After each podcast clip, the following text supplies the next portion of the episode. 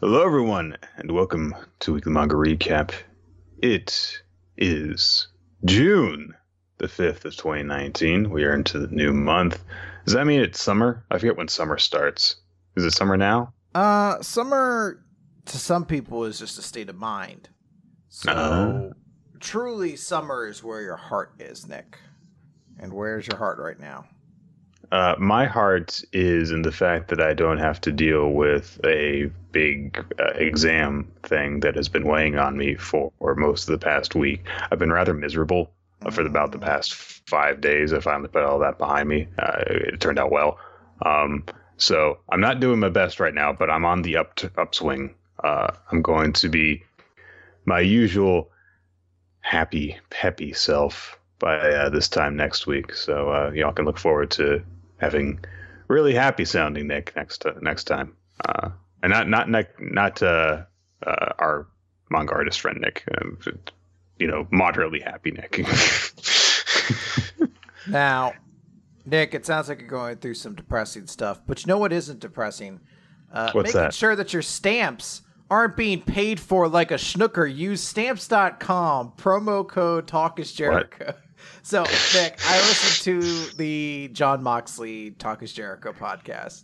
oh, you didn't, you weren't aware of how often Jericho was like, "Well, that sounds really interesting, but just a second here."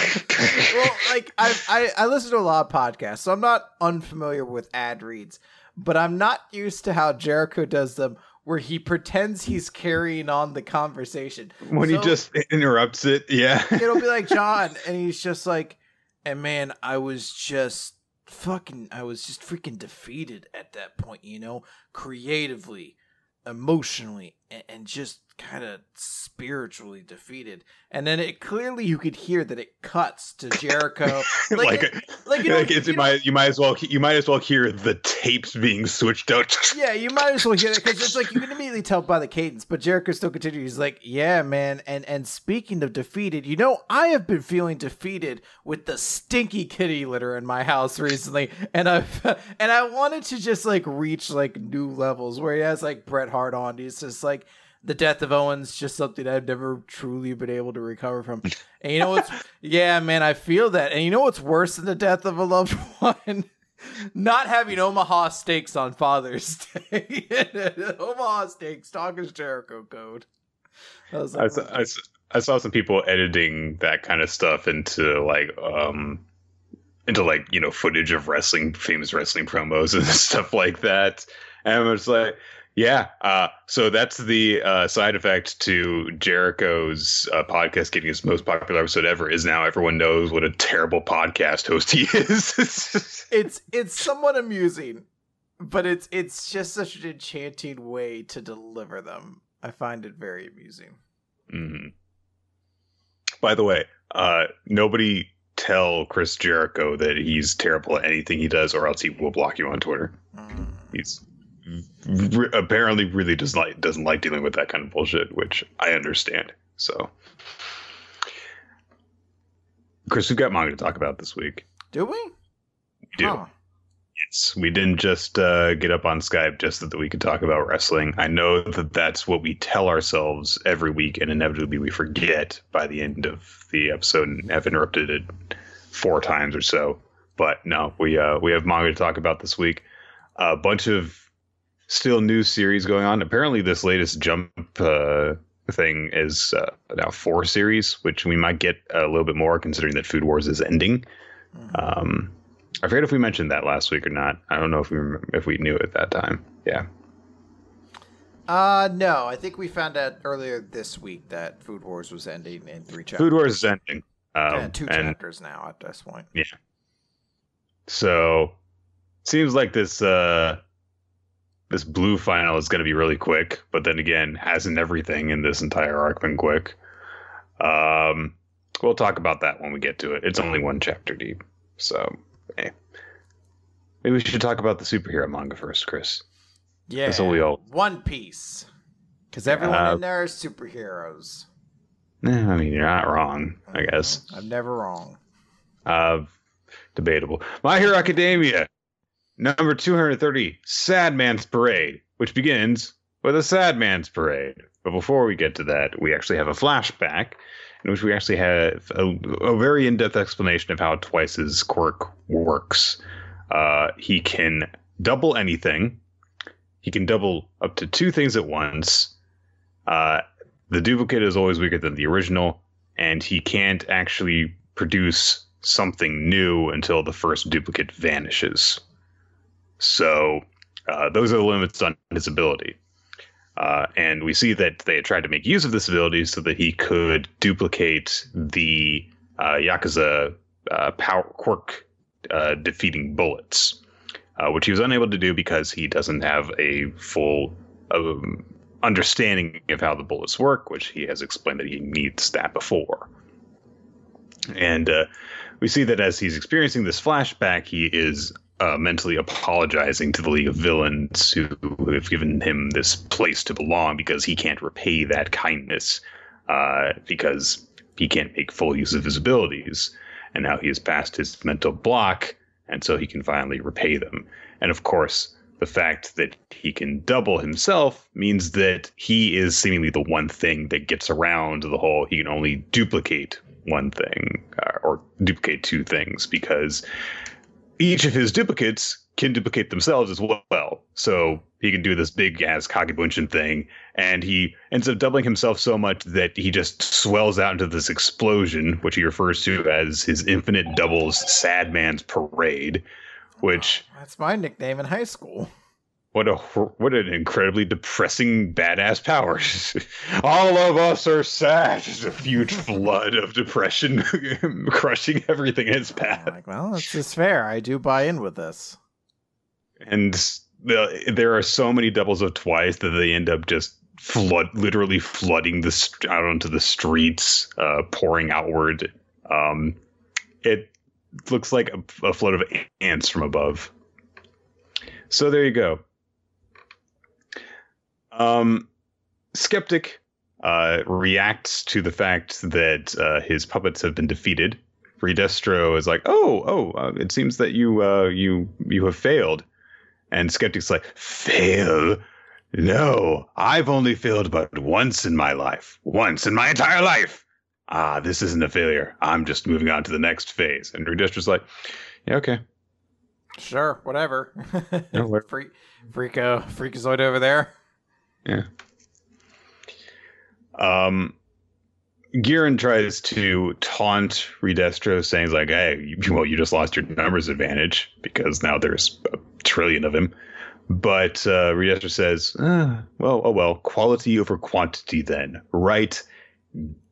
Getten, Geeton, Jeton, Jetten, Geten, Get ten, Geeton, Geteen." Gelatin. It's a very odd name. Gelatin. That's his name. Gelatin. I assume Gelatin is the ice Eskimo guy that Dabi is fighting. Yeah. Hopefully. Dabi, he's just naming stuff out there.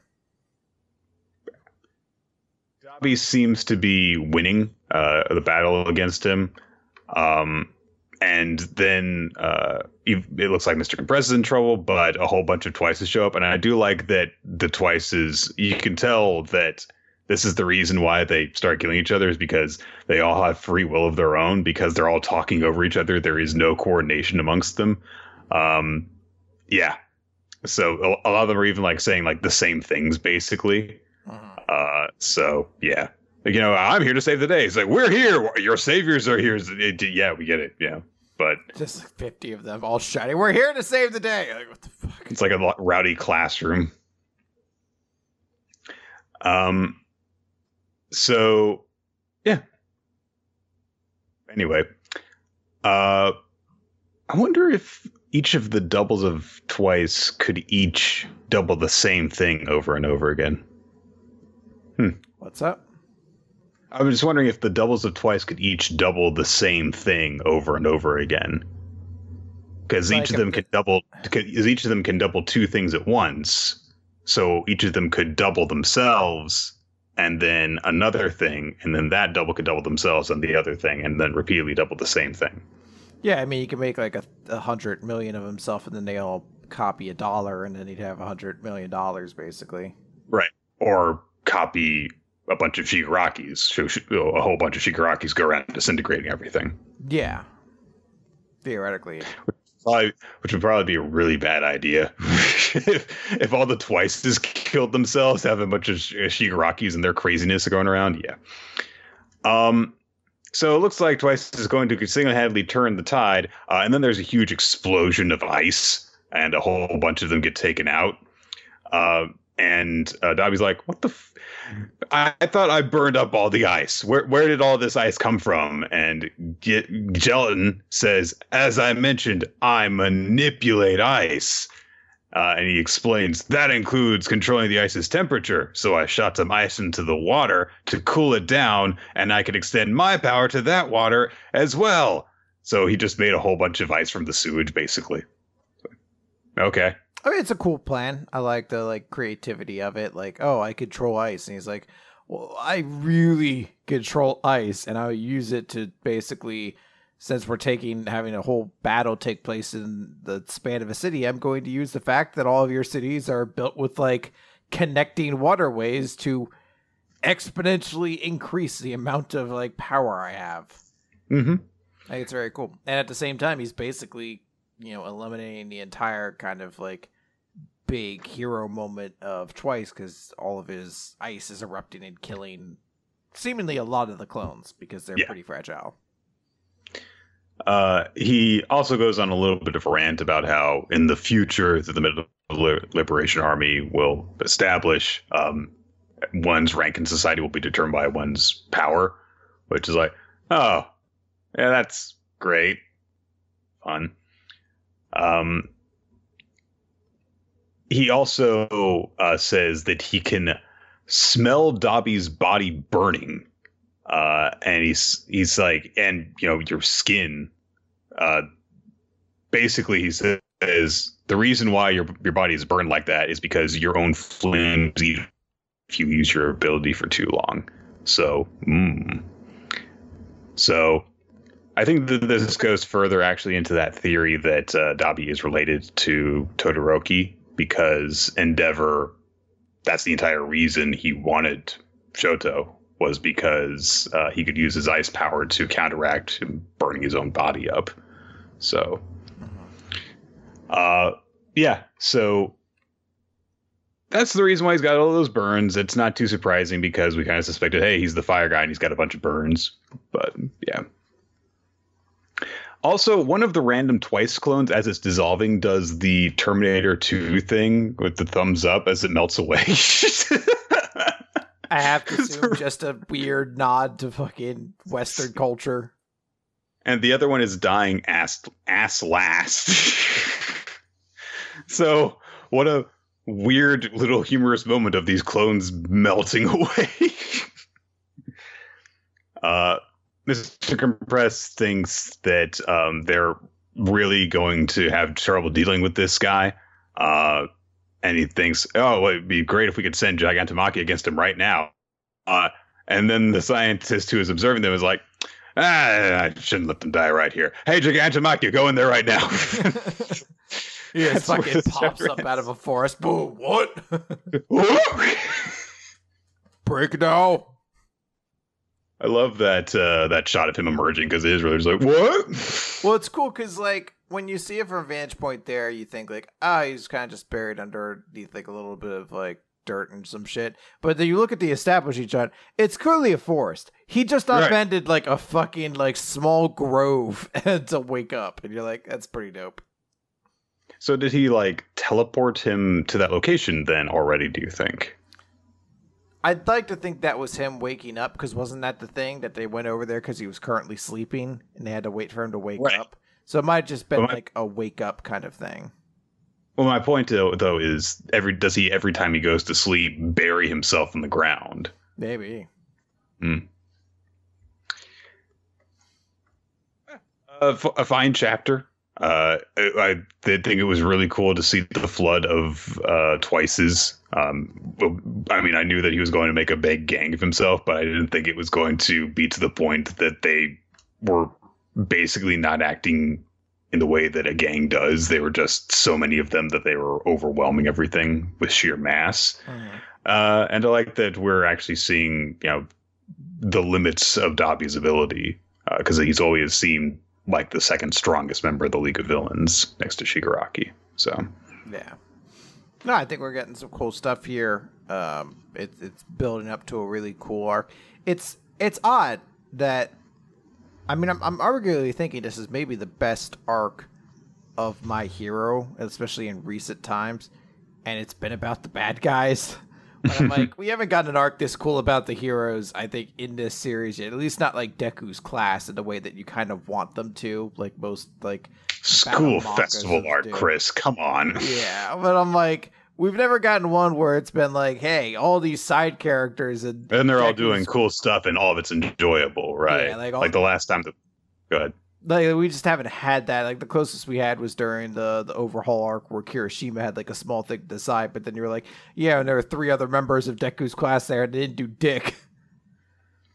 Yeah, each of the last several times where it's been not just about one character, it seems as though some of the other characters that have gotten focus have fallen short. There was that. There was the fact that the, the class versus class fights were up and down. Um, so yeah, it's been a couple of years since we've gotten an a quality arc with this approach uh, from My Hero Academia. So, all right, let's move on to Food Wars, chapter 313 Divine Tongue at a Loss. So, Food Wars is suddenly ending. Um, I know that you you were saying like, okay, it's probably ending, and I was like, no, no, no, no, no, Chris. it can't. it can't well, it possibly end can, on note and it will, and it is. um, so here we are. Uh, this arc has sucked, and it's going to be the last note that Food Wars goes out on, and that's bad. Um, yep. Yeah, it's. I mean, well, hey, we still have three chapters to turn around. Maybe these are the three most satisfying chapters in the series so far. Possibly. So, all that's left now is the fact that, hey, yes, Soma has defeated Asahi, but the finals of the Blue still remain, so he is going to be going up against Erina next. And the last time, the bookmaster, Mana, Erina's mother, uh, had said, hey, hang on a second, Soma Yukihira. Don't get the wrong impression. And she says, You did reach a proper level of gourmet. However, it was not enough. I know that you turned into a demon king wizard and magically shredded my clothes off, and everyone around me basically had an orgasm from how good I thought your food was. But no, no, no. It wasn't actually good. it was just okay, I guess. But like I don't know. The world's never seen it before. And I almost want to like raise my hand. It's like I don't think everyone ever saw that soup pie that Asahi made before either. that should have kind of won something. And essentially, that's what Soma says. Like, oh, okay, yeah, you did a gifting disrobing combo thing, but that still wasn't enough. You sure have some high standards. And I was like, shut up, Baka. so uh, she demands that someone could show her an even greater dish in the finals. Everyone's like, "Oh right, the finals!" Because yeah, we defeated the villain, but there's still the finals because you know well, that's cool. It's never guaranteed here, Nick. We still have to see. Will Erina be able to overcome her very important semifinals opponent to be able to make it to this final round against Soma? And they didn't get a name. And oh, that's a shame. You think the other the other what I guess fourth best chef in the entire world in a cooking manga might get some, some notice or attention. Oh boy. Uh, so Soma is like, "All right, let's have a good match tomorrow, Erina," and she just kind of walks past him, and she's like, "Yeah, okay." And everyone's like, "Oh no, she's so cold and distant again." And Erina walks off by herself, and she thinks, you know, a dish the world has never seen a goal that Mother, with her divine tongue, has yet to reach. It is such a tall hurdle, and I at first intended to just leave it to Asahi Saiba and his cross knives, but Yukihira defeated him. What now? Do I just leave it all in his hands instead? No! Mother tried so hard to have me eliminated. I told myself I would prove her wrong. I always win no matter what. Even though that's what I said I would not do when I was going to leave it to Asahi. Can I win though? It's it's it, she's just kind of going in a circle basically. Um, I literally thought for a second when she started crossing the road and was you know just thinking and caught up her own thoughts. I'm like, is someone gonna hit her with a car? Oh man, if we go to that fucking route, Soma's waiting for his next challenge, and then like someone has to walk and be like, Erina was hit by a car, and suddenly it's there's the one driven by. It's the Ferrari driven by Mashiro and Azuki as they're going on their honeymoon right before uh, Apocalypse Dragon comes and blows up the Earth. Fuck, man, it's a crossover in the last ten seconds. It's pretty dope. It's pretty cool. um, we get a shot of Soma uh, sitting by himself, uh, just kind of gazing into the distance, thinking about all the stuff uh, they, that has been said in this arc, what Erina said, what Asahi said. Um, and uh, then um, night falls, uh, and I guess they're having the match at night. hmm It's Soma versus Erina. Everyone is staring. There's the whole big old Peanuts gallery gathered there. And uh, Mana appears behind her screen and she says, I will be the sole judge for this final match. Your theme is a dish the world has never seen. Begin. And uh, so someone's like, huh, okay. What do I make? But immediately, Erina is cooking. She's just starts chopping up ingredients and people are like and uh, at first people are like oh does she already know what to make and well actually i should say i should clarify and say one of the bro chefs from polaris is like oh she already know what to make whoa and Holy shit, she's and they're like, hot. They're like, you just. i didn't ever realized it before Erin is pretty I'm starting to know. Yeah, there are a lot of hot chicks at this school. Whoa, that's i pretty just kind of like never noticed because they always you know are like getting naked and like every time I just see a naked girl, I just kind of like look at her boobs and don't realize how attractive they actually are. You know, you see, you have to understand that there are more attractive parts of the body than the boobs. That's that's what a wise man once said. That wise man is. Maxim magazine. so you, you read Maxim. I read it at the grocery store and then put it back, and then I buy some hair gel and condoms, and I'm out the door. Why do you, you buy condoms? Uh, they make really good. they make really good water balloons if you fill them with the hair gel. I drop Uh, them on my friends' cars when they're driving on the highway. This went exactly the direction I thought it was going to go when you said, when you acted like there are more attractive parts of a woman's body than her boobs and th- thought it was the wisest thing ever. anyway, everyone else with a brain realizes that Erina is not cooking like she normally does. It's like she doesn't even know what to do. Something is pushing her, driving her to start cooking anyway. And sure enough, Erina, as she's just like randomly sauteing up some mushrooms, she's just like, I've got to do it. I, I have to do it. I, I have the responsibility. I have the talent. I'm the divine tongue. I'm the dean of Totsuki. I have to create this dish for the future of the culinary world. I can't. I know I can't. Even Mother couldn't. She just, ah, what? No. Someday I'll just lose all my faith in cooking like Mother did. There is no happy end for me. I must make that dish. And and then finally Soma just comes over and he sticks a spoon into the pot that she's been cooking in, takes a taste of it, and she says, This is really dull slop you're making here. And he says, Seeing you cook with that ugly look on your face means beating you isn't going to feel good at all. All right, I know what I'm going to make now. And uh, he, you know, puts his headband on. He says, Wait right there, got it. And we cut over to Senzaemon and Azami, who are watching things on the television screen. And uh, Azami's like, My plan for a revolution of true gourmet failed. What about your plan? And Senzaemon says, I cannot say as of yet. However, this match will bring at least one thing to light. I have secretly cultivated this plan for years. Let's see what results from the diamond generation I've built. Oh yeah, that whole diamond thing where they uh, they they clash against each other and and and and, and harden each other into diamond. Yeah, um, or, that sure wasn't exemplified at all in this entire arc. So um, I made precisely two diamonds. All of, all of the rest succumbed to a kid who never went to my school. so And honestly, the other one, one of the other diamonds may have two. They just didn't match up against each other at any point. So I made one diamond.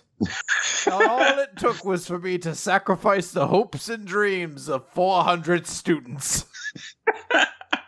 Truly, the, the cook the gourmet is made. Truly, the Nakiri family will be remembered fondly for generations. I get a really skeezy feeling reading this chapter because it seems to be about, oh, look at Erina. She's, you know, all helpless and lost. And now here comes Soma to just tell her to not do anything and he'll show her the way. And it's like, come the fuck on.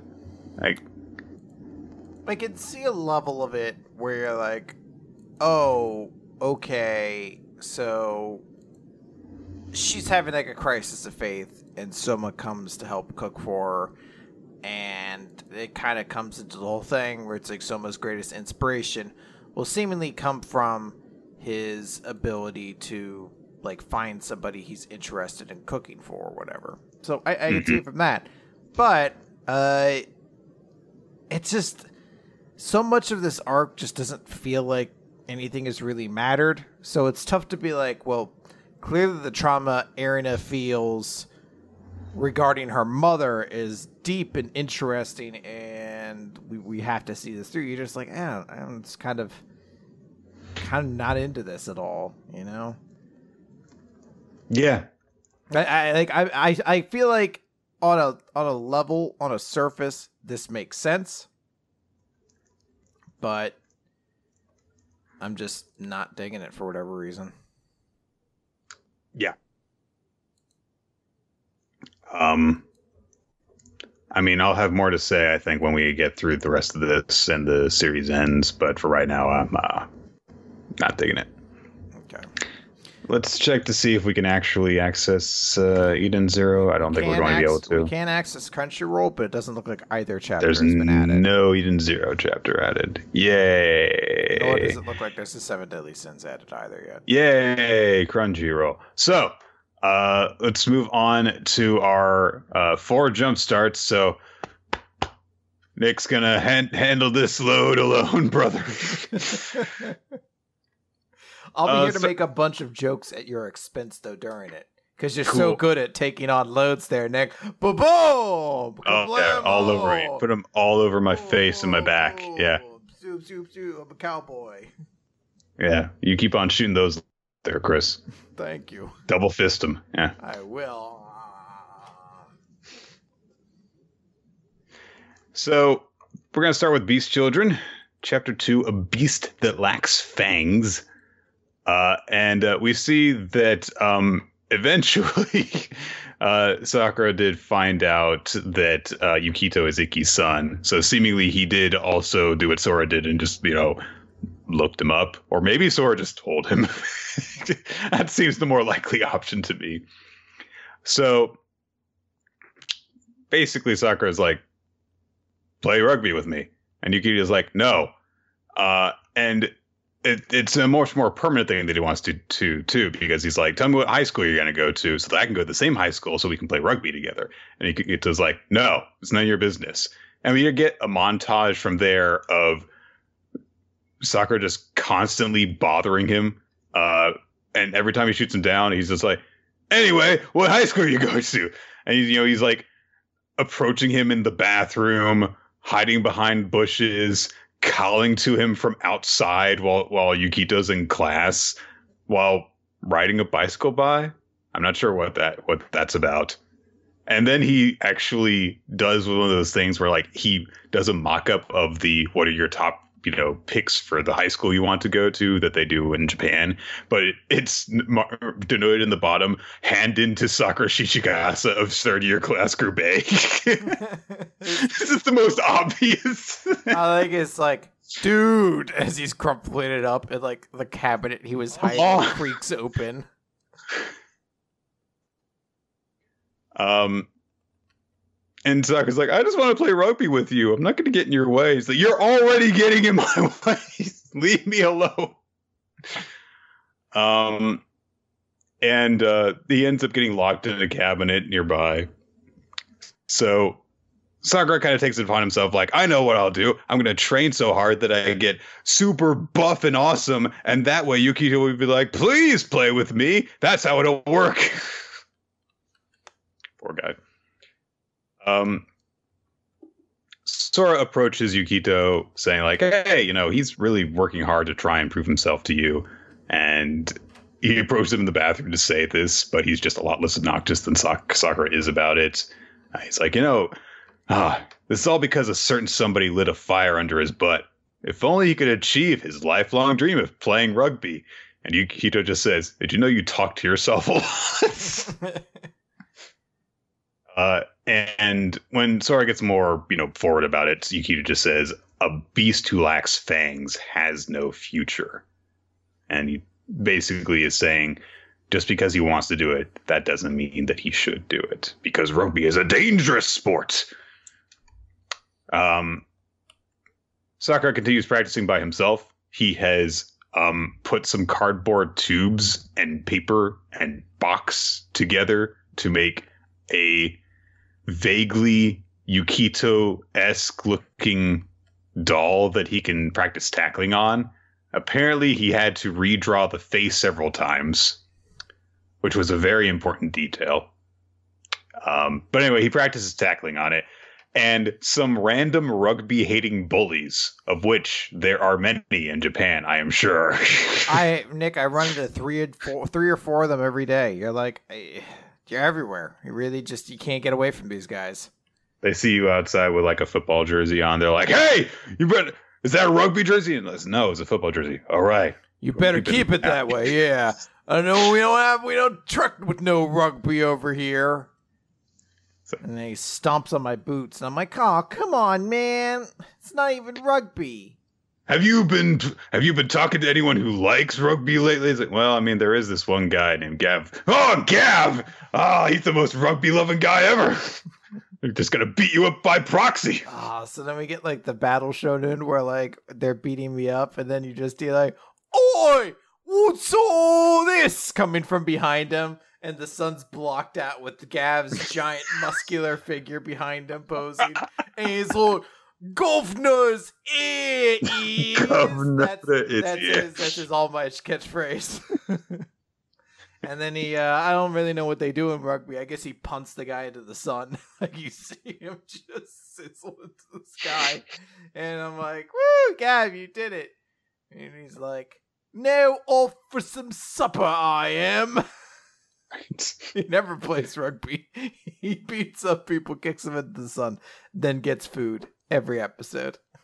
But it it's still called the best rugby show ever.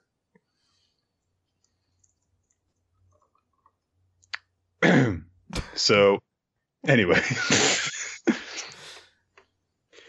uh, Yukito ends up interrupting um, the beatdown, or does he even interrupt it? Or he, I think it just comes by later. Yeah, I think it. Yeah, they punch him. The guy slaps him across the face and then beats up his doll, and then um, Yukito is observing this and he's like, "You're just too nice. Being calm and being quiet are two different things. Sometimes you need to just bite down hard. You're not cut out for rugby."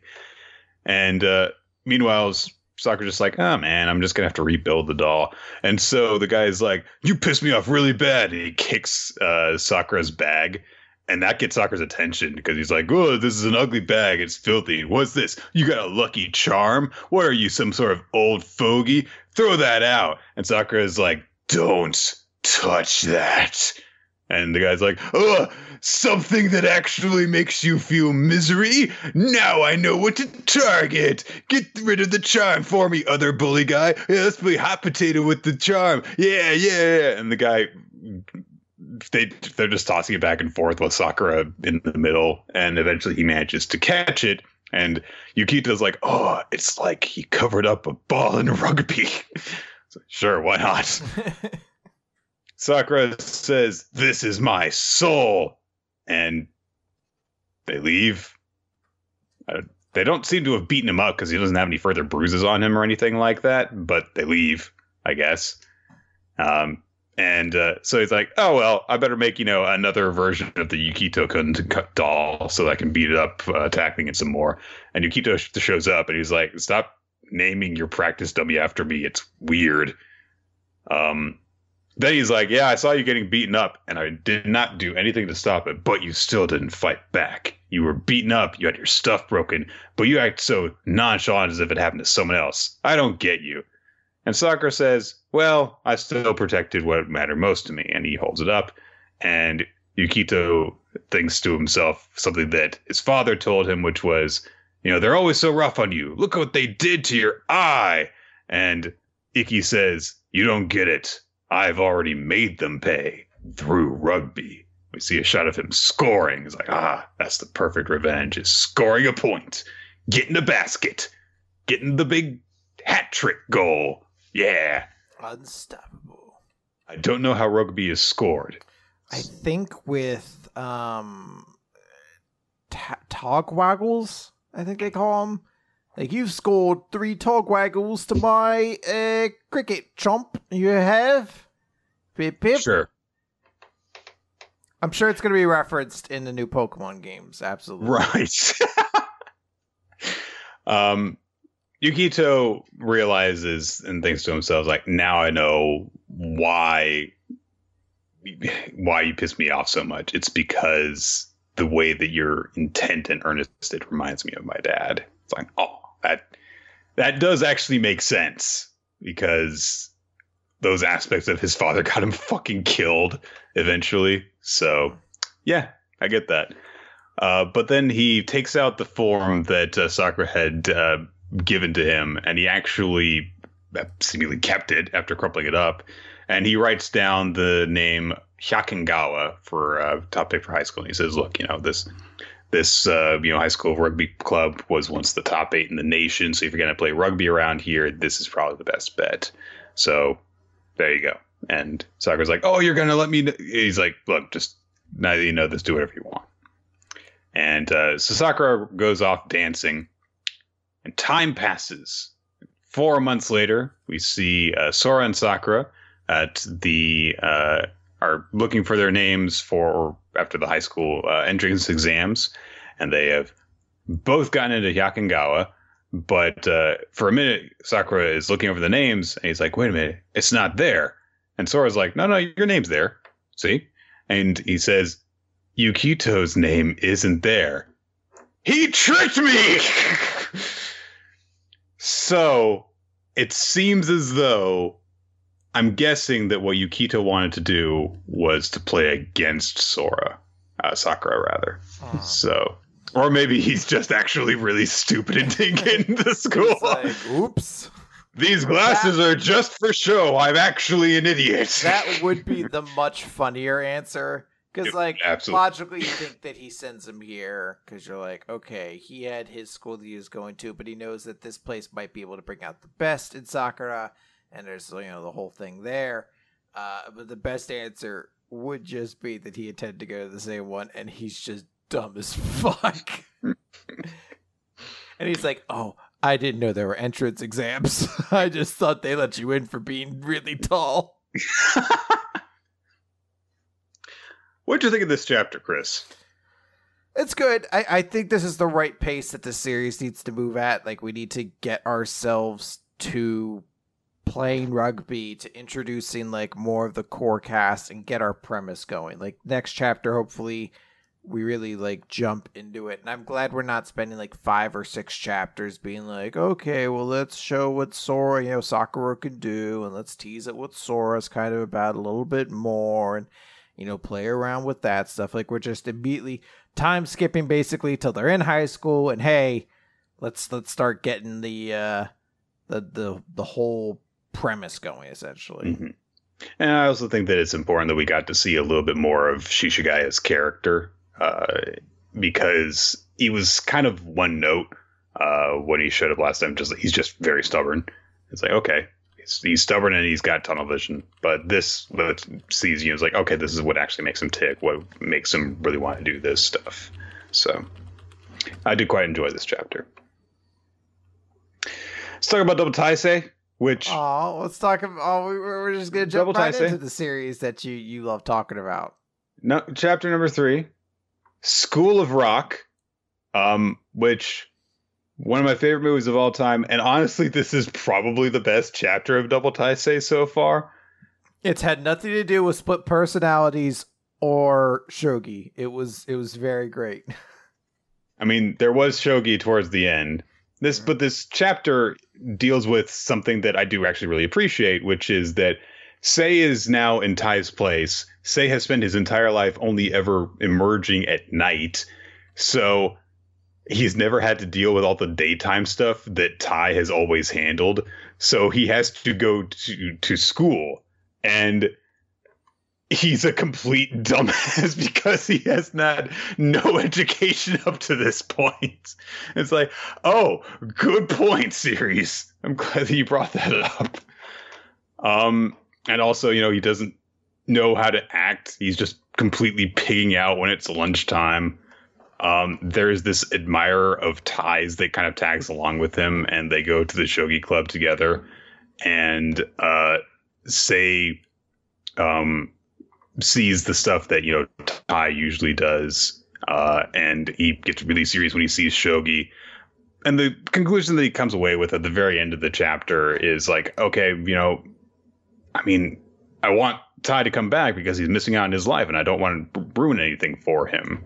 But it doesn't work out that way. Uh, he, you know, he goes to sleep and he comes back up and he's like, "All right, Tai, don't get the wrong idea. I don't want to take your place, but I can't let anyone else do it either. So I'll have to do it as Taisei Tendo. And so basically, he's like, he's stepping up. And he's like, all right, I'm going to, you know, keep up the life that my other half, my twin, for lack of a better term, has been leading to this point. I'm going to take up in his stead until he can come back. Um, but we get narration at the end, Chris. It says, Sei hasn't realized that everything revolves around the sun with an attracting force. Dun dun dun. So Sei is evil, is what I'm getting. Yes. Yeah. Sure. Why not? Bad Look, guy heel turn. Sure. Why not? So it's an okay chapter. It didn't really make me want to read the series anymore overall, though. No, I mean it's fine. I I, I think uh, we always, when we get to chapter three of the Jumpstart, we, we make a decision as to whether or not we're going to continue recapping it. And my vote is firmly in the no camp because I have no real, like, interesting hang on to this series. There's nothing amusing. It's not even like Yuki, uh, uh, Yui Kamino, where you're like, maybe it's just gonna be so stupid, it's gonna be hilarious. Right, right. I don't think we're even at that. I, yeah, I think it's just gonna be kind of here until it goes away. Mm. Let's move on then to Samurai 8, Chapter 4 Family Argument. There's kind of a family argument in this, I guess. It's not the main thing that I would focus on. Anywho, uh, we start off seeing Hachimaru uh, flying through the sky on Hayataro's back uh, as they're on their way back home after their adventures. Um, and we pick up with the conversation that was beginning at the end of the previous chapter uh, that was going on between Daruma and uh, Hachimaru's father. Um, his father is like, all right, so you had the blade. Uh, or Daruma says, so you had the blade. No wonder I couldn't find it. He has actually been looking for this weapon that he has uh, found has been in Hachimaru's father's possession. And uh, his father counters by saying, "It's like I know you're also no ordinary samurai either, and you have a handle bone that is worthy of it." It's like, well, this this will make sense later, I'm sure. We'll, we'll learn it. We'll learn. There's a lot of the whole like details and lore of samurai and stuff that we still don't understand yet. But Daruma explains and he reveals this that his core, his key, uh, has this sigil on it that demonstrates like this is who I am. I'm an initiate of the Kongo Yasha school, uh, and he's like, and his Hachimaru's father is like, oh my gosh, you know, the legendary samurai who cut down a thousand, the Daruma. Uh, but Daruma's like, yeah, and I'm in this kind of cat body now, so yeah. Uh, he says that he is the basically uh, the galaxy is going to be destroyed, uh, and the only way to stop it are sealed within a box protected by seven locks, and the keys that will open the box are samurai keys, very special samurai keys. And so he's been traveling the galaxy, searching out to to find the box and to find the keys. Uh, and he has found absolutely nothing up until now. And Father, his Hachimaru's father completes the thought for him, saying one of the keys is Hachimaru. Uh, and he's like, well, he's not going anywhere. so I'm not letting him leave.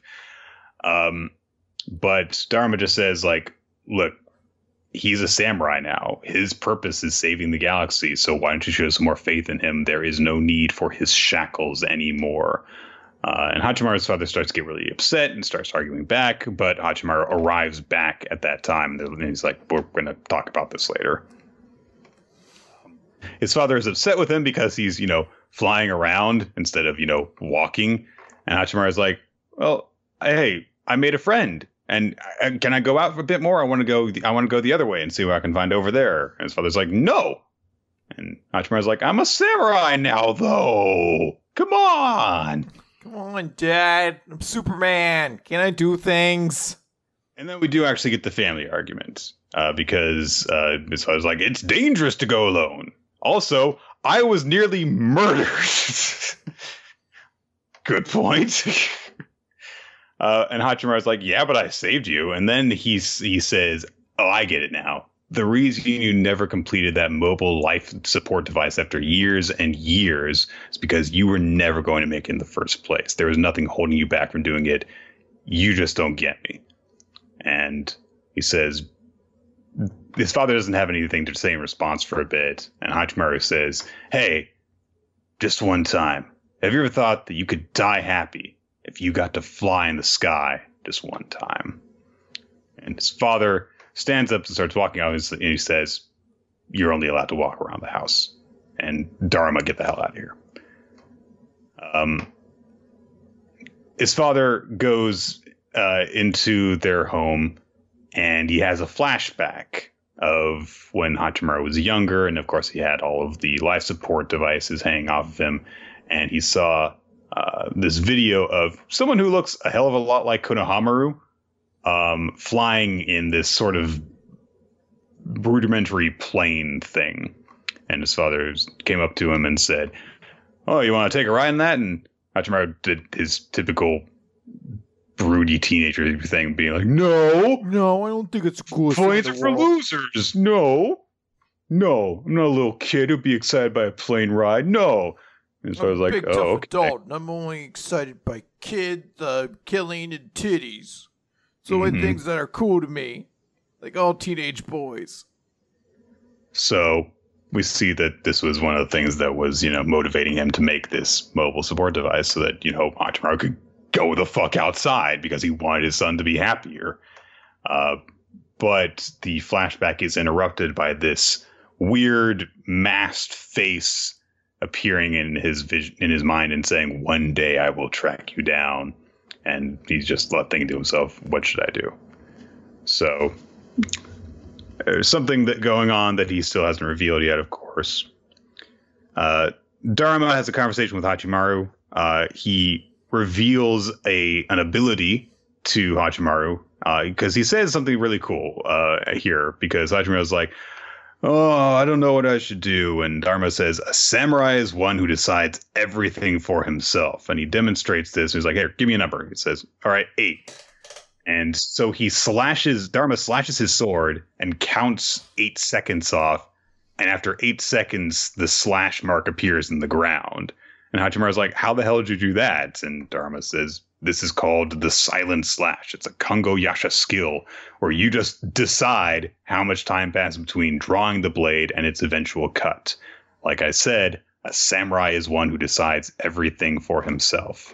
I'm going to leave soon, so if you cross over that cut, I will teach you all the ways of Kongo Yasha. But if you stay on that side, you will live in, with your father in peace. And with, you know, barely any hesitation, Hachimaru crosses over and it's like, all right, you're going to be my master now. So there we go. Yeah, I, I, I think, I think this is probably the first chapter that I've been maybe starting to get a little bit into. I think we're we're focusing on characters and giving ourselves a little bit more time to actually get to know who they are with Hachimaru, his father, uh, and then getting this these teas to who Daruma is and, and all these sorts of little details here. Adding that context, honestly, probably should have been done before being like, here's the Nashi, here's yeah this other random like you know mook of the week and everything like that, and here's these things like it, I kind of need the foundation before I can get into the wide, wide world of everything. So I this get chapter that, was yeah. was solid for that. Hmm. all right and we're going to move on to the last Saiyuki Ah. ah hold on um chapter 13 the first there's cry something you don't want to talk about, what no and you're Um, avoiding talking about it until the very last moment. Oh no.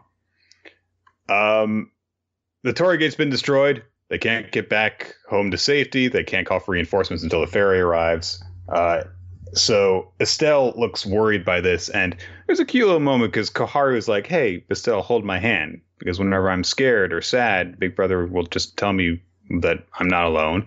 He holds my hand, he gives me a hug, and then I'm no longer afraid. And you know, I'm a little scared, but if we're all together, it's going to be fine. He's like, oh, this little girl is comforting, you know, the older person. And Estelle's like, I'm not afraid. Just gives her a noogie. He's like, it's going to be fine. So let's, you know, meet up with Sensei again. We see that uh, Furuka has encountered this guy uh, who's wearing a plague doctor mask. Uh, he's gonna he's gonna play Bray Wyatt to the ring. Uh, Nick, you let him in. Just this is the best thing that's going on in It's- WWE right now. Astonishingly good. I don't even ever want to see him wrestle. I just want every week to be a more ludicrous way of slowly. They didn't overdo it. It's just one single instant in this giant, goofy '80s workout video song. That's just like, I'm in your house. You're like, what? What's happening? or the bit where like the skeletons are working out with them. It's like, whoa! anyway, this guy's gimmick is that his Nyoibo is actually implanted in his body. So like, all right, cool. Um, they exchange dialogue, and he says that the Karori are um, saturated, and he's like, there's you've sped up the conclusion of the tale. If you hadn't reduced their numbers, your reinforcements on the ferry might have gotten here in time. And now you won't have to deal with this scary tale anymore because I came here to stall you. You're stuck here, so you may as well listen to the first cry of a true Karori. And there's a huge howl of this demonic creature. People's mouths open up as they start coming out of their bodies. And oh, they're coming. The true Karori are coming, and they're dashing in. Um, and uh, yeah, they're going to attack the kids. Uh, we get to see that Estelle is actually so fast that when uh, Ryunosuke extends his Nyoibo, it can't keep up with her, uh, which is why she prefers to use just her short cudgel thing. Uh, and then she's like, uh, "I'm gonna go change my Ling Ling outfit now," and they're like, "Okay." I Um, guess this is as fine a time as any, I suppose. Not like there's anything happening. well, it's, she's got to be brave, Chris. Yeah, gotta So- be brave. uh, Ryunosuke points out, hey, you know, I know that what you you said, like, you know, scary stuff is still scary. So if you're afraid of the disease monsters, you know, let let us handle it the next time. Uh, and Estelle's like, what? Are you taking pity on me because you think that your skills are superior to mine? And Ryunosuke starts to come around the corner and he's like, oh, no, that's not. And Estelle punches him in the face because she's still changing. He's like, uh, typical, typical unintentional pervert joke. Although Um, it's weird because at that point she's already basically changed. It looks like she's Just pulling the gloves on. Yeah, I was like, she's putting fucking gloves on and shit. She couldn't just be like, I mean, I guess, you know, hey, knock first, dickhead, but, you know. um, and Estelle's like, I have to be worthy of this outfit and be strong and look good like Ling Ling. That's the only reason I'm fighting. The only thing I live for. You're fighting for each other. The reason you're fighting is always by your side. Uh, but Ryunosuke says, I'm not fighting for Koharu's sake. I'm fighting for my own sake. My biggest wish is to live a normal life with her, and she didn't ask me to do this. It's not for her sake. I just want to do it. If it's my own biggest desire, then I can fight against anyone. If I didn't have this desire, there's no way I could do something as scary as fighting monsters. Anyway, there's a whole bunch of them coming together, and they're and they're merging together now, and that's the, the conversation gets interrupted kind of really quickly. So Mhm. Yeah, I mean, we're here. This is happening. Oh, yep. There's not a ton to say, unfortunately. I'd probably be more invested in it if I were holding myself back from this series because I'm like, it's gonna go away, mm-hmm. and there's nothing in it that like demands that I uh, get back into it. Yeah. So, yeah. Uh, so anyway, we now complete our journey, Chris, to the depths of shit that is Tokyo Shinobi Squad. You weren't a fan? This is a terrible manga. This is so bad that I don't even care about how bad it is. You don't have it's, a list? You don't have like a giant wacky care. bit or anything? No, it's just it's bad. How can you be a critic if you don't have a wacky cartoonish bit about how much you're angry at this piece of fictional media though? I mean, it's just not worth getting angry about um because the things that make it bad are just things a not making sense and b being reflections of the annoying viewpoints that the author seems to have such as globalization will lead to our country being destroyed.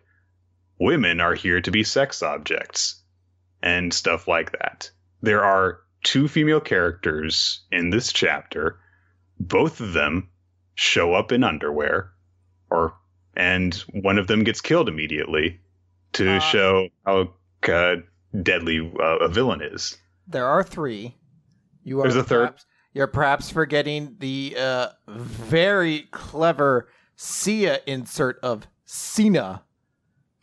I believe she is also a woman based entirely off of the musician. That was supposed to be. A, I, I wasn't sure if that was supposed to be a guy or a girl. I believe also there's it's supposed to be a girl because it is 100% just the musician Sia to the point where you're like, I don't, I don't you have to do a little bit more to not get sued? Also, I had no idea that prostitutes just walked around in underwear, including a thong. Don't you have to be a little bit more subtle than that? Um, no, no. You just walk around. You're like, hey, here are all the goods. Uh, pay me my money. You know, Nick. When you go in you don't have to bear the lead, Nick. When I go into a McDonald's, I don't want to have to answer a couple riddles to get my Big Mac. I just wanted to put it into my mouth. And that's uh, kind of the equivalent of a girl wearing a thong if she's going to sell me sex.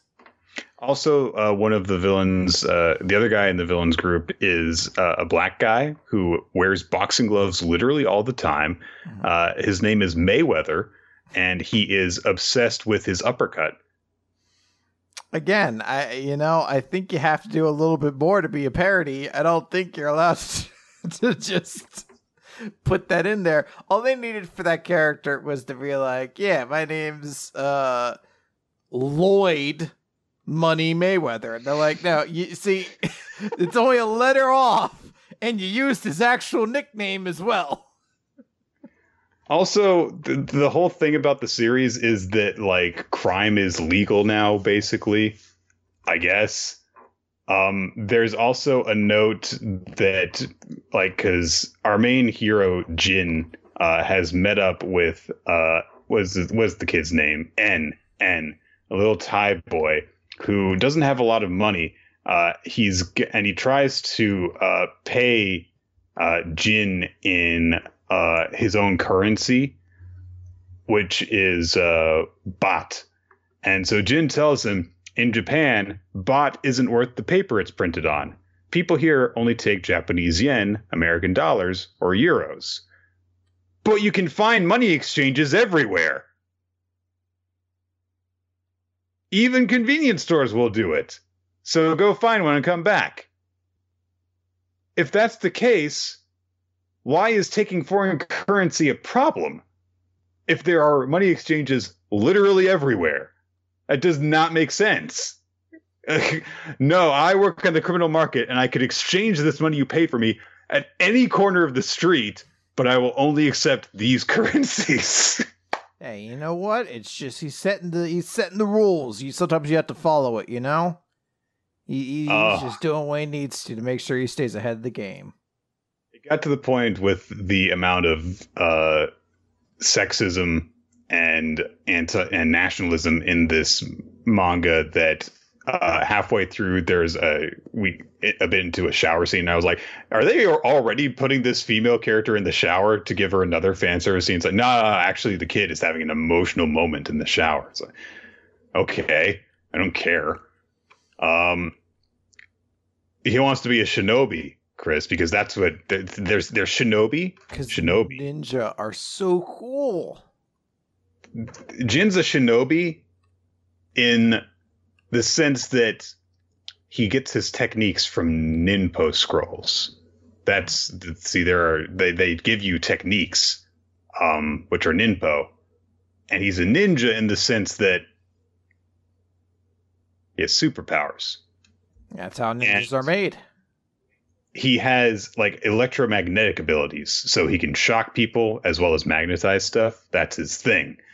Um, and so Cena, one of the villains, realizes who Jin is, uh, and he then uh, Jin arrives with them, beats up Mayweather by then main villain guy tries to fight him, and we get narration that explains Jin Narumi, independent at the young age of 17. In a short time, the innately talented youth gathered up a band of a band of powerful allies make big waves in the profession.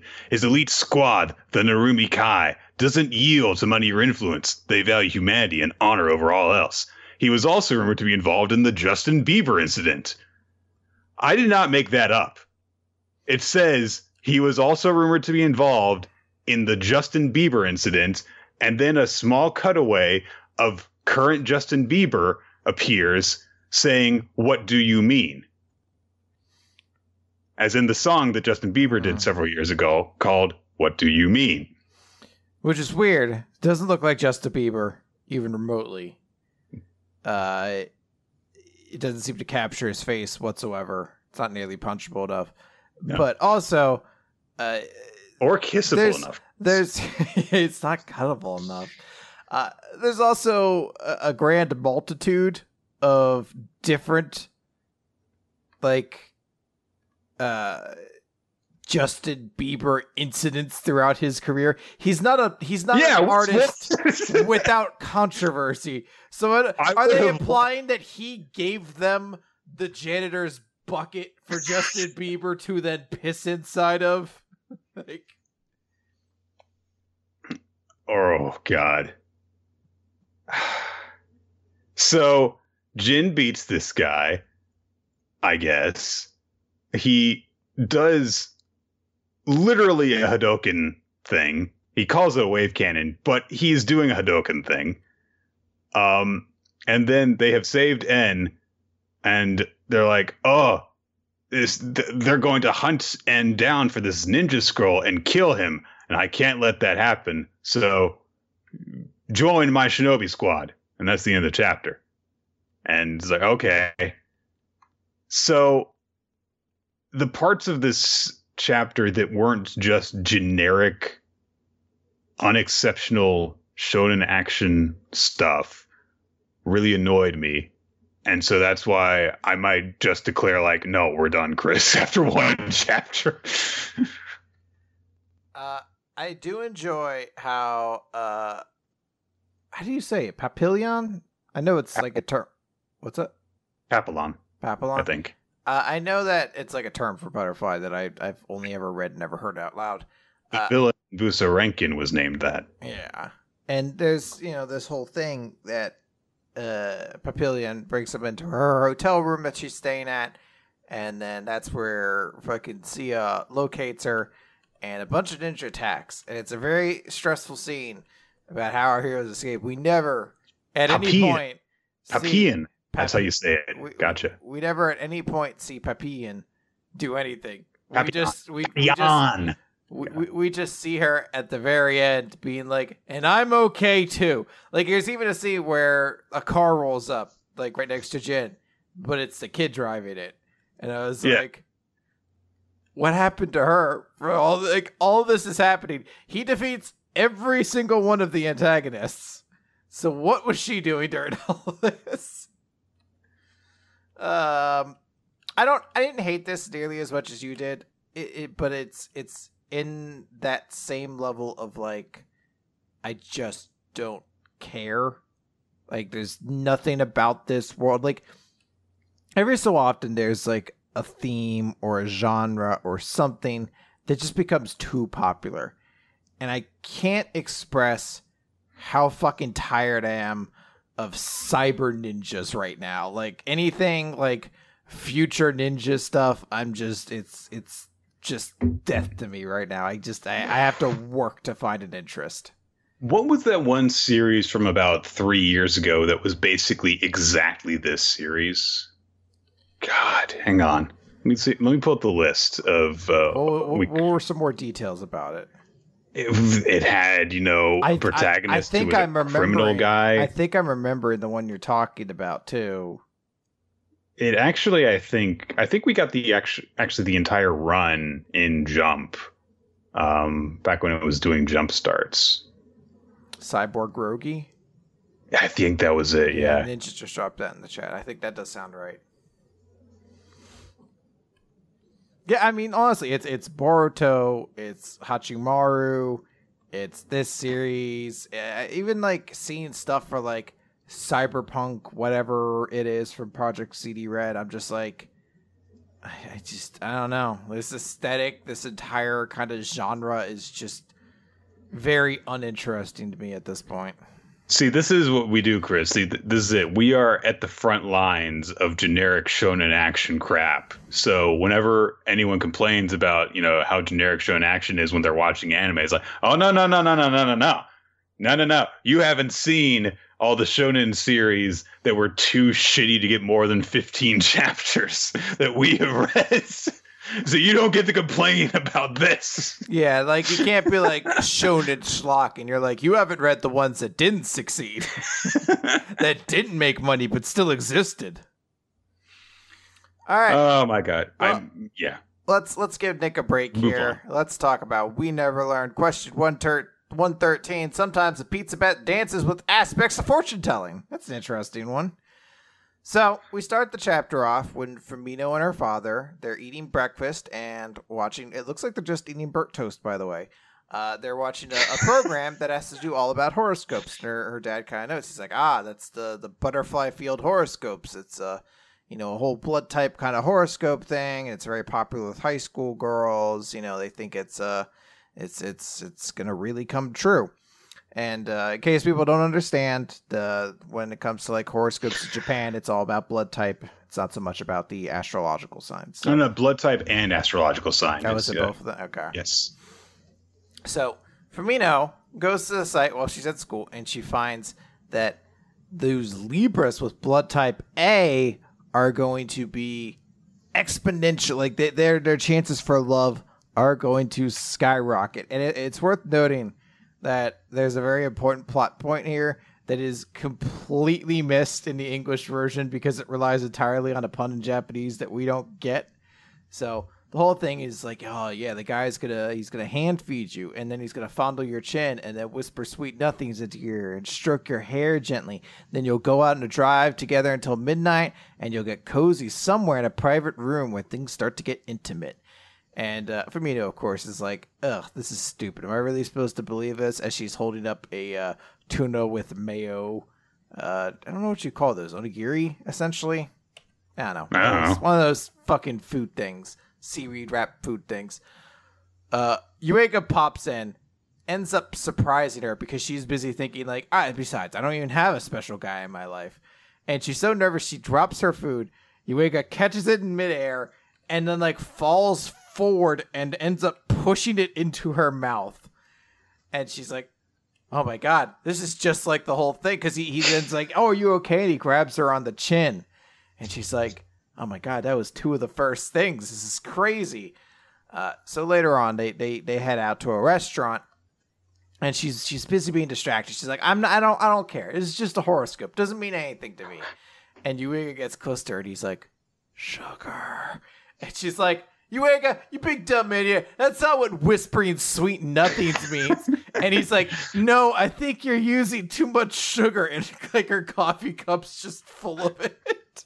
and and I, I do love that notion of her being like, "You big dumb idiot." That's not what a sweet nothing means. so she gets she gets really uh, anxious and kind of flustered. Ends up knocking a, a, glass of water over on top of herself. Gets into her hair, and of course, Yuiga starts patting her hair to get the water out. So that's the fourth thing, Nick. All that needs to happen now is they get on a truck until or ride somewhere until midnight, and then they're gonna be bang. Yeah, and then Boomtown, baby. So she's very, very these very innocent, innocent things that kind of draw people together, and then they just fuck, and then they fuck hard. you imagine that that showing up in a morning program? Like you'll hold hands and then you'll beat each other and then you'll take your pants off and fuck. You're fuck wildly.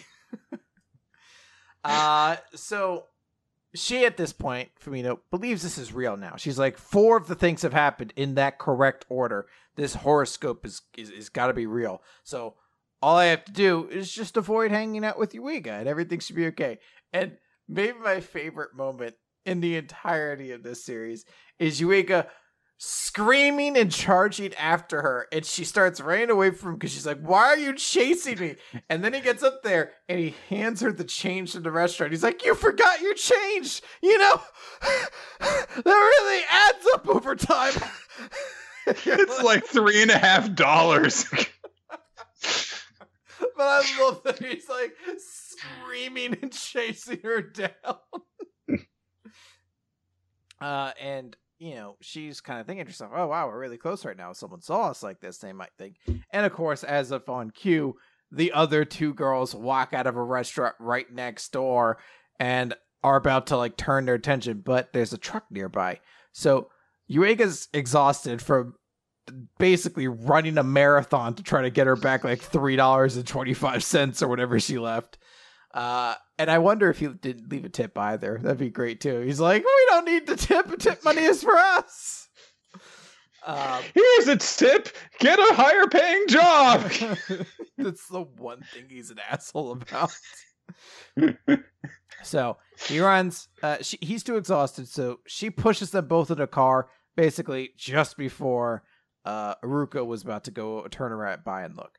And she's like, okay, cool. We're in this van. They're going to pass by now. Now let's get going. And the doors close and the car starts and they're driving. And she's like, oh God, we're going to be stuck together in this car until midnight. As uh, all truck deliveries go. Yes. And of course, Yuiga's like, so they had to explain why she assumes it's until midnight. And Yuiga's like, oh, it's because of a horoscope. I didn't really think you cared about that sort of stuff. Uh, and she's like, well, you know, sorry about that. And he's like, hey, whatever. If the situation's like this, we might as well just study until we wait. And uh, I guess the truck they're on is very cold. I guess it's kind of wintry. Refrigerated out. truck. Yeah. Uh, or well, that there's that too. Is it is winter, so there and if there's no, you know, there wouldn't be any heating inside of the truck. So. Yeah. So us like, here, you take my jacket. You know, you got water spilled on you earlier. You really can't risk catching a cold with exams coming up. And she's like, no, I don't want to. So they end up sharing the coat together, right next to each other as they're studying. And uh, they're they're they're going back thinking about like, oh hey, you know how this sort of stuff's happened before, like with them at the uh, the onsen and everything like that. And she starts leaning next to him. And you know she's thinking like, hey, you know, we just need to share body heat right now. That's kind of the most important thing. And she's thinking, oh, now the last parts come true. We're in a very private area, things are going to start getting intimate, you know? I mean, none of that really uh, feels important anymore. And she's just kind of like embracing the moment.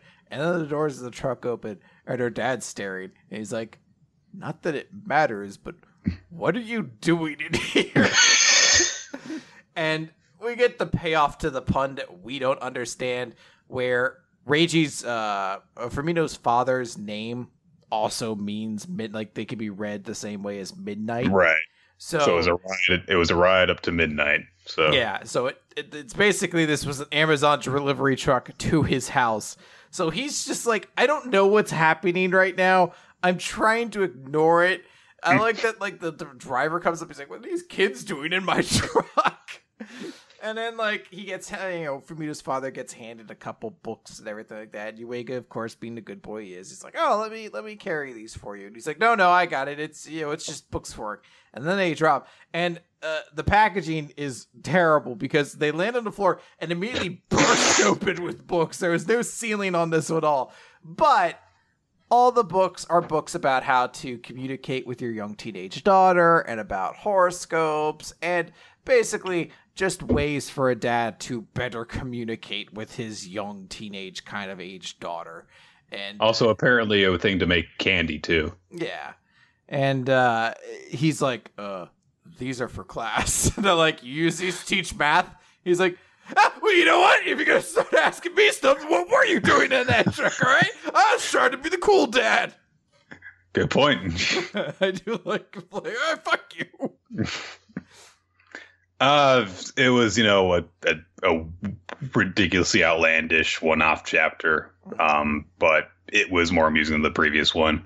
Uh, not as good as the Kirisu one that came before that. So you know we're in that realm of we never learned that it usually occupies, which is just like okay, you know we'll have you know jokey bits to kill time until we get the next you know actual step uh, in one of the characters' lives, uh, which is where it really shines. So what you know, all right, this chapter happened. So yeah, I dig it for the most part. I, I do like that it's a little cute moment at the end with her dad, like he's ordering all these books to try to get to mm-hmm. you know better know his daughter. It's it's a very cute little moment there.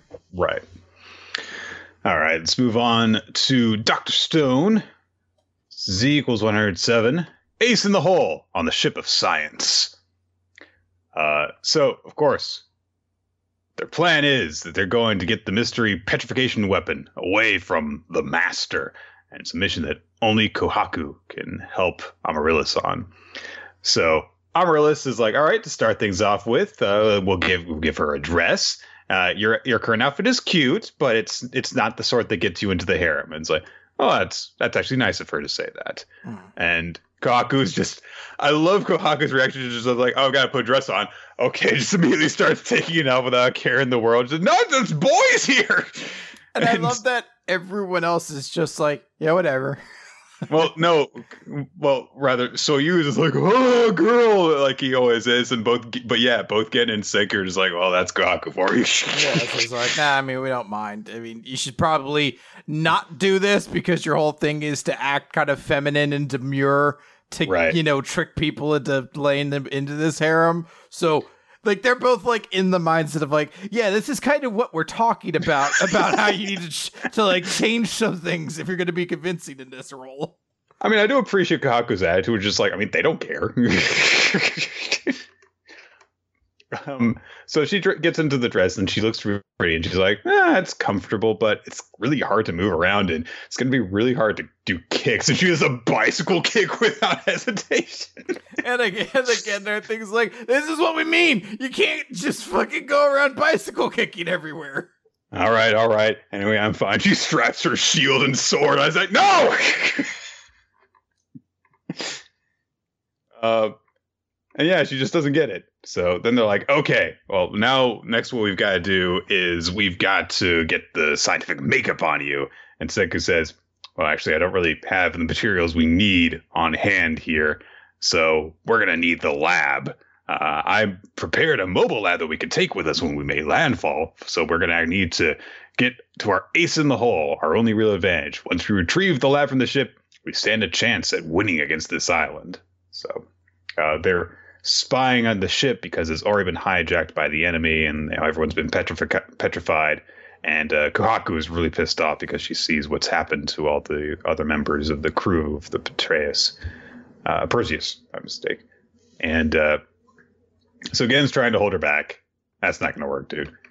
Um, they happen to spot a really, really big um, it's hard to tell exactly how big he is, but he is portrayed as being absolutely massive. But I think that, um, God,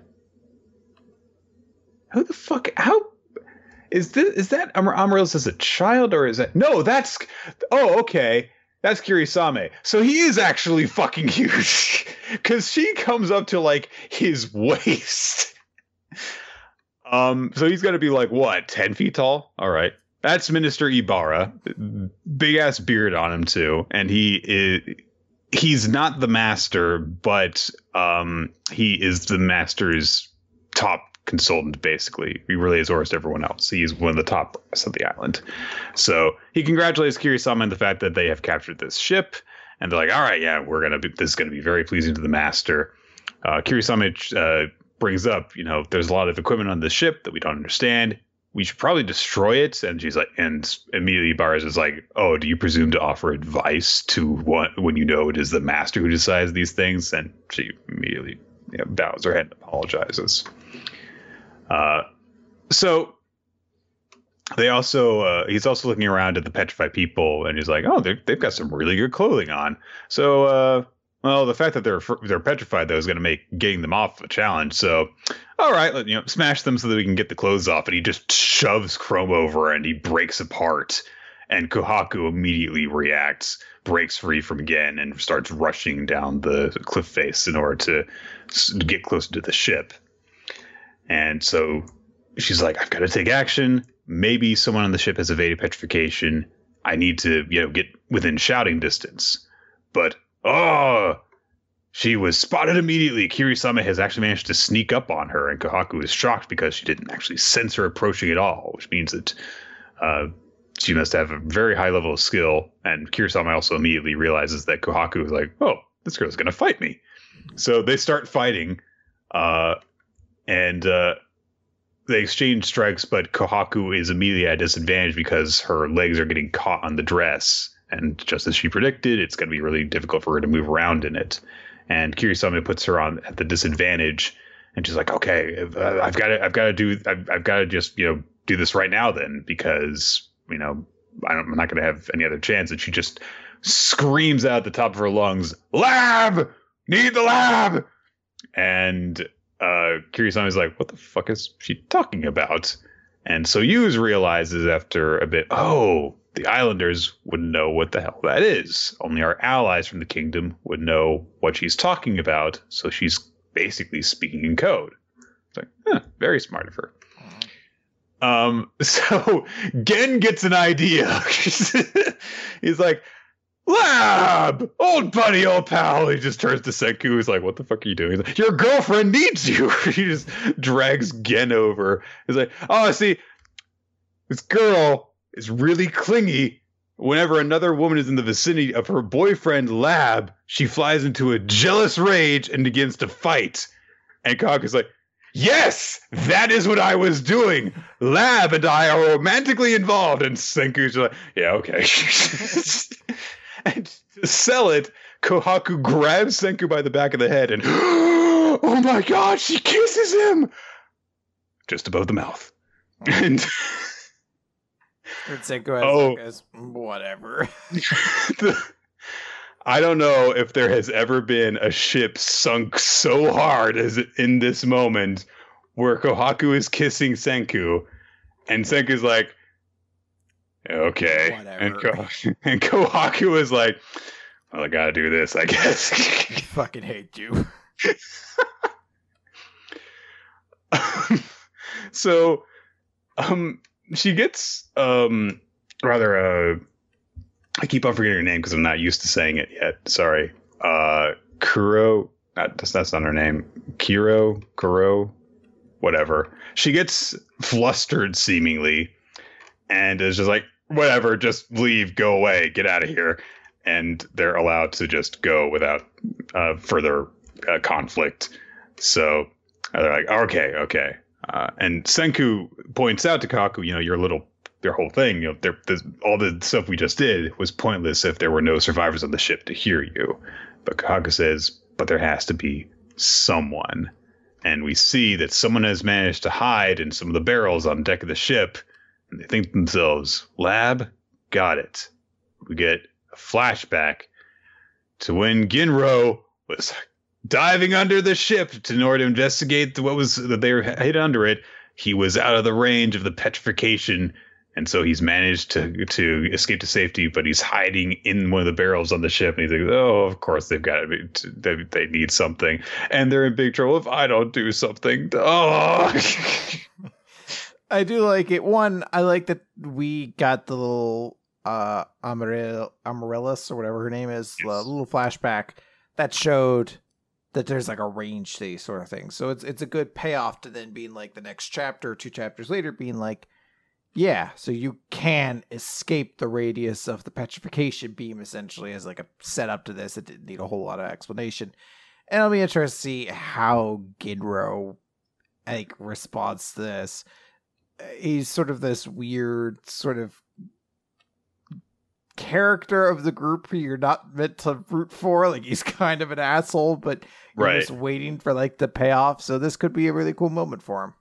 Yeah, this is his uh, you know, cards are on the table uh moment for him because it's it seemed as though you know there was the subversion with to that with why he ended up coming along with them to begin with, which it looked like this was going to be his big hero moment. But no, he just wanted you to think it was his big hero moment, so you would like him, and then he could escape to safety like a coward. Mm. So this is like there is a dangerous situation. We need you to take action. Are you going to step up? And uh, so this is your hero moment, dude. So it's very cool.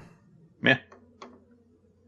Let's move on to the Promised Neverland, chapter 136. Uh, so this is the actual continuation of the thing that was going on with the uh, puzzle that Emma and Ray have to solve posed before them by. It's chapter 136, Maze. And um, it's a lot of it is just kind of reiterating stuff that we've kind of seen before, seeing all the same weird visuals, repeating patterns, uh, odd terrain and twisting buildings and stuff as they're making their way through this building. And they note that like every time that they come to this same place, the rooms are always a little bit different. The rooms are connect- connected randomly. Uh, the space is chaotic, time is chaotic. Even the laws of physics cause them to, you know, age and de-age. Uh, and so they're like, it seems like we're just being toyed with. And Emma's like, ah, if he could do all this, then what, what exactly is it? And Ray's just like, how would I know? While giving her some canned food so that they can eat. I do like him, like eventually just last year, like I don't fucking know. Here's a goddamn ravioli. um, so they're trying to, you know, also figure out what the hell the seven walls are. They don't know what the hell they're looking for. Uh, they're trying to also decipher the patterns that they've that the, and the puzzle pieces that they have been given to this point. Um, and some is just like, oh, what do we do? You know, what does it mean when that the seven walls will appear, and how will they appear? And if the seven walls are time and space, crossing the seven walls equals transcending space time. To get past this maze, we have to pass through time and space. How do we do that? Um, and even Ray is just at the point where he's like, oh my god, I, my brain is starting to mush. Uh, they eventually come through a doorway that lets out like through a cabinet that is just in the middle of this wasteland where there are these wispy trails of smoke or cloud or something going up through the air. Uh, and they're like, "Oh, it's a desert," and that that's it. Okay, well, we made some progress, right? Maybe we can finish this. Okay, well, let's go towards that sandstorm. Do, do, do, do, do. So, uh, but before they can make any progress, suddenly Emma shrinks and she turns into a baby. Um, and so Ray just has to pick her up and carry her. Uh, and then she disintegrates into a bunch of puzzle pieces. Oh no! He's like, and, I hate it when this happens. Ah, oh, every time. Uh, and then Ray starts to age and he gets all withered and old.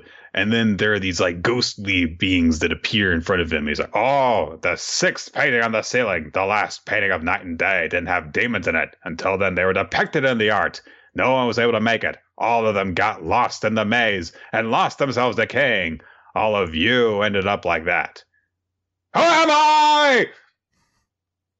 I'm tired. And just falls over. He's like, oh, uh, what is, I can't continue anymore. But then another cabinet bursts open and, and Tiny Emma bursts out. She's like, Ray, I got it.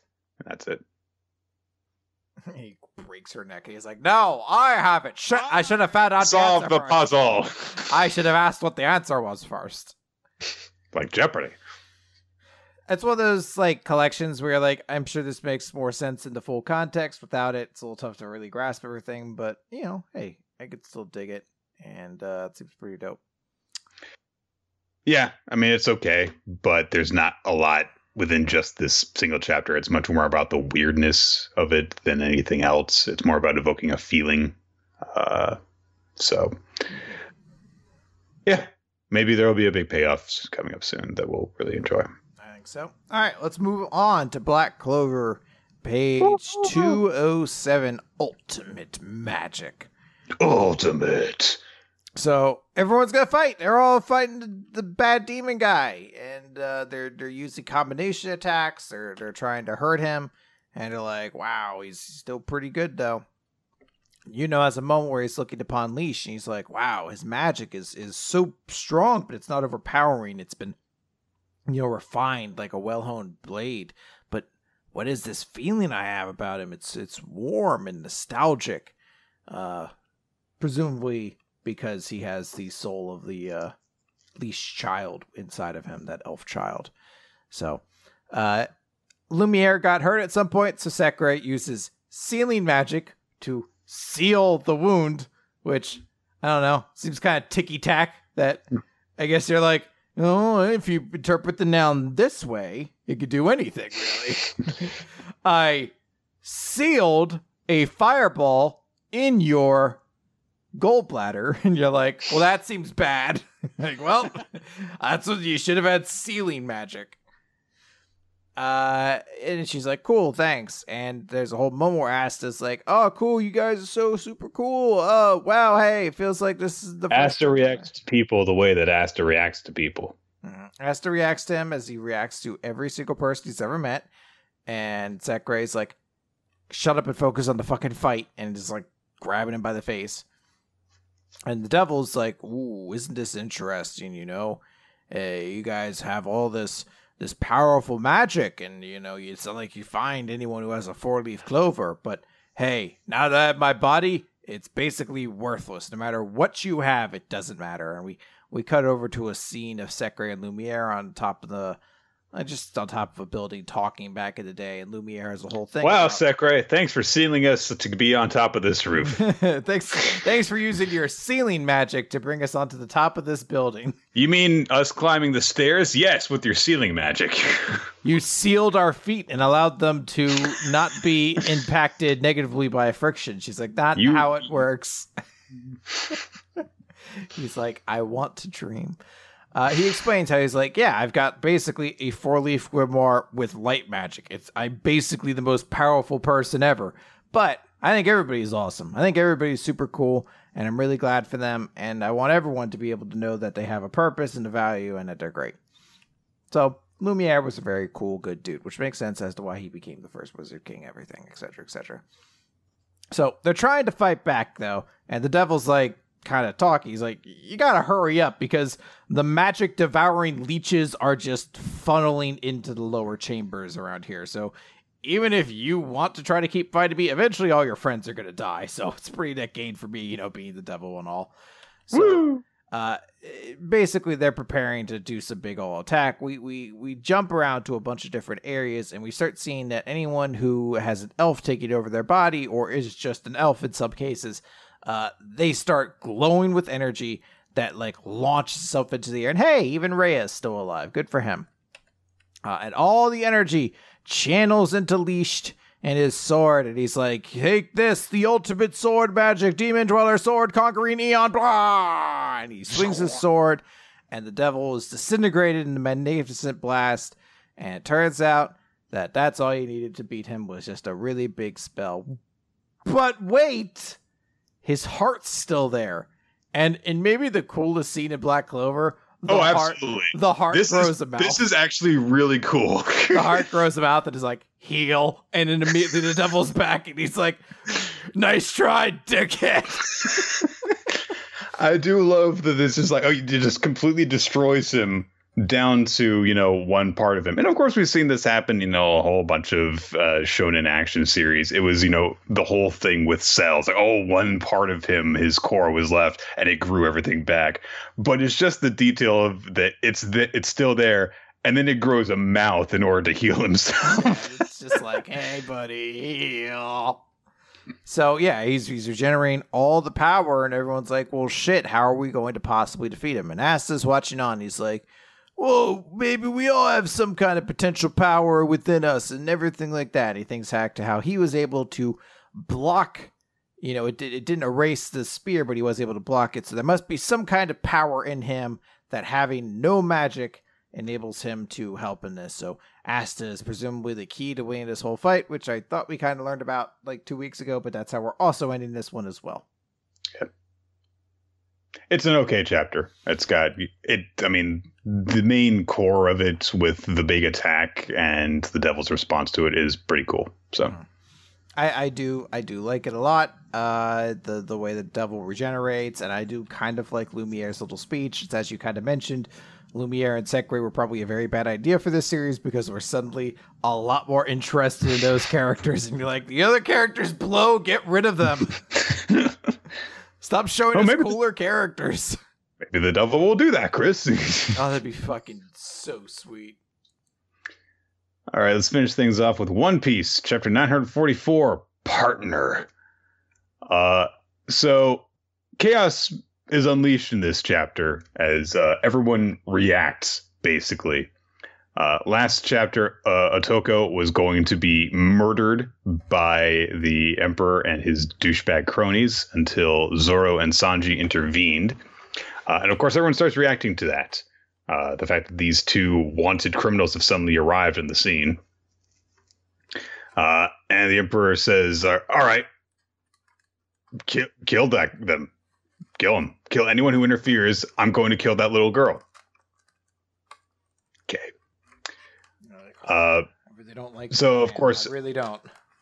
All the straw hats who are watching, of course, has to react to this, and I do really like this uh, this opening moment of it because Zoro draws both of the swords that he has and uh, Sanji's like, "Hey, no, don't don't do anything." Yasu gave us the chance to get away, so you're just gonna. And Zoro's just remembering uh, when he had met Tonoyasu and the things that he said as he, oh, oh, you know, uh, in the country, people call a smiling face an Ebisu smile, so give, people give the town its name, and he's seeing his corpse and he's seeing uh, Otoko's crying, laughing face, and he just attacks the Emperor and is going to fucking butcher him where he stands. And then Kyoshiro gets in the way and deflects it. It's such a cool moment. It's uh, supremely cool. And the freaking blast that he has deflected is essentially split down the middle, so the buildings on either side of them get cut instead. Good stuff. Uh, and Kyoshiro says, You're being careless out here with such low uh, protection. Uh, and Sanji is trying to get so Zoro to stop it. Uh, but then uh, X Drake shows up in his Tyrannosaurus form and starts trying to eat Sanji. So Sanji has to get away from that while he's carrying uh, Otoko. He ends up, uh, I guess, never mind. A bunch of the others uh, who have rifles try and get in the way, and Zoro just kind of, without reacting, says, "Cover my back." And Franky g- gets in front of him and deflects the bu- bullets, and they're like, "Oh my god, why won't our guns work? Who is that carpenter?" It is such a fucking dope scene too of why don't our guns work and half of franky's face is is covered in shadow and you just see like the light of one of his cyborg eyes beneath the shadow. It's such a cool fucking visual. I've been waiting for so fucking long for franky to do something cool. And yeah, he starts wrecking shit. Uh, and then he picks up uh, Yasuie's corpse and starts booking it with it. And he's like, I'm not going to let them disgrace your body. It's like, oh, it's really nice. Uh, Usopp takes action. Robin and Nami are getting are getting set with their abilities too. Uh, the Emperor is booking it out of there, being carried on in his little cart, and just says to kill them all. Anyone who defies me must be eliminated. And Zoro's trying to go after him, but Kyoshiro is getting in the way. And we actually see that Kyoshiro is really tall, by the way. um, and Zoro's like, "Yo, get out of my way!" And Kyoshiro says, "I don't think so. I am the Shogun's dog." Mm. We cut away to uh, Udon, uh, where Luffy is watching this unfold because the execution was public and so it was being broadcast. Uh, and so Queen sees this and is like, "Oh, oh, those are your folks, all right? Oh, they're going after the Emperor. Ah, hilarious!" And at that moment, uh, Queen gets a message that there are more criminals from the flower capital being brought in. And oh, it's Hitokiri Kamazo, who apparently failed his duty to the shogun, and he's been locked up in chains. And along with them is the escaped Captain Kid as well. And so, they're like, oh, Kamazo, I've heard the rumors about him.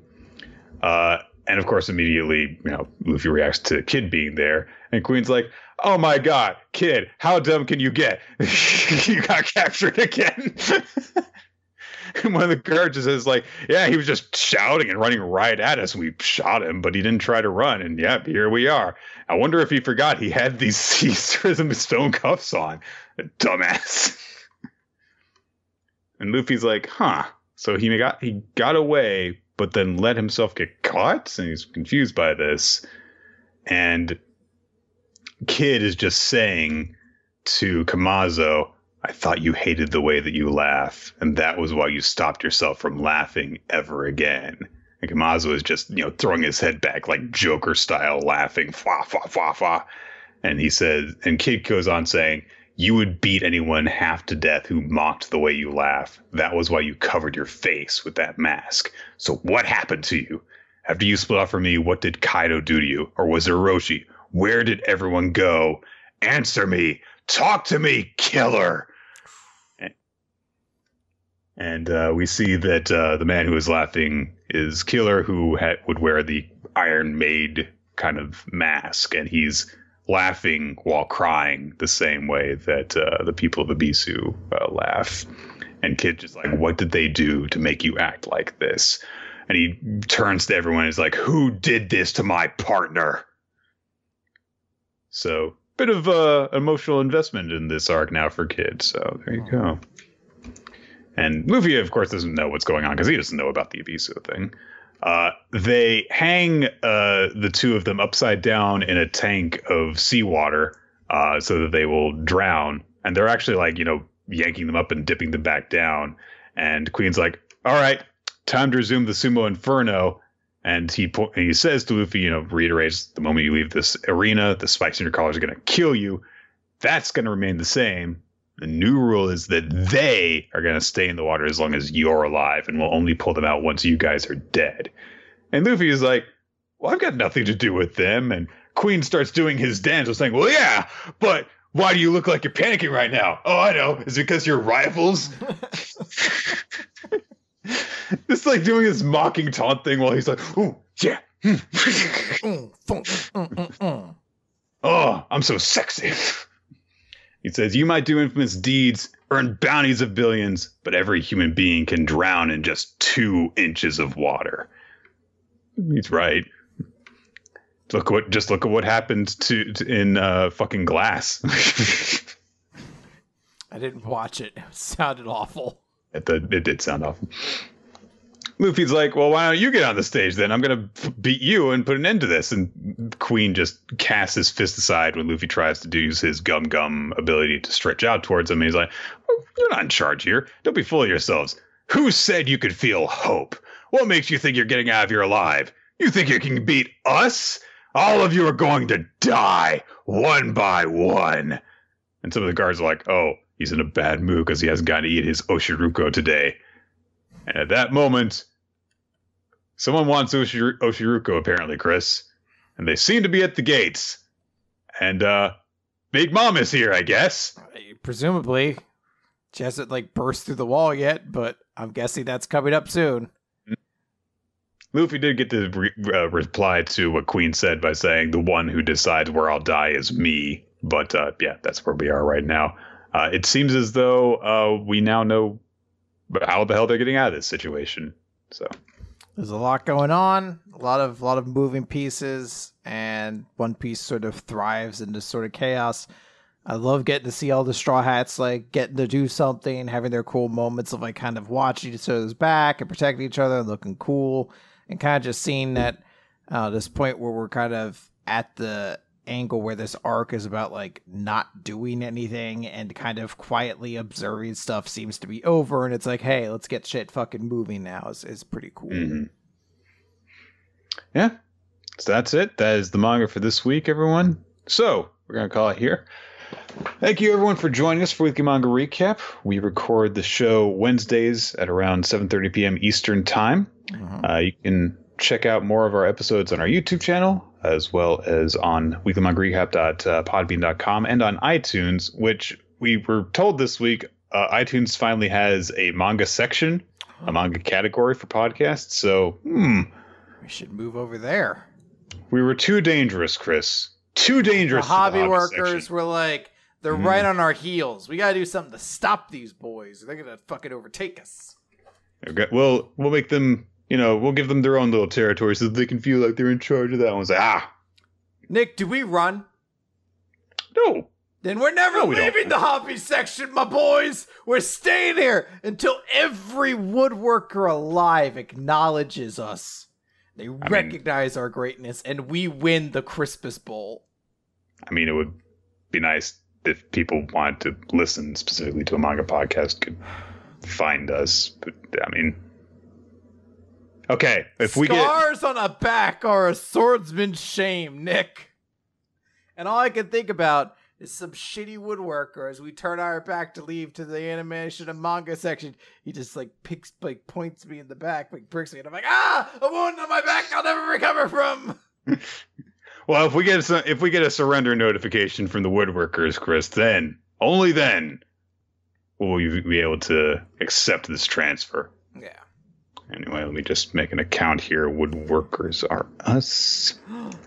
We surrender and send to weekly manga recap at yahoo.com. As a, uh, oh, Chris, you never believe it. No. Anyway, uh, if you would like to suggest future manga for us to read, or, or to uh, just keep up with uh, the recommendations that we have already covered, or to participate in the chapter of the week stuff, which I completely forgot about, we're going to go back to that in just a second. Uh, you can join our Discord server and, and, and involve yourself in the conversation. There's an entire spreadsheet that is linked there that Ninja X3i set up so that you can uh, see the vote for favorite character, for uh, favorite series, as well as uh, all this, the recommendations that we've taken and have already been suggested and stuff like that. Uh, thanks to NGX3i for help there. And thanks to our Patreon supporters because you allow us to create all sorts of fun bonus content for you guys to enjoy. We create, we did some bonus podcasts last week that you should be seeing shortly, and uh, special thanks to Steve Man and Infamous Planet.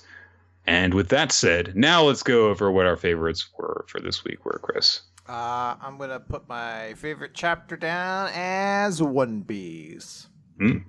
Um, I can totally get that.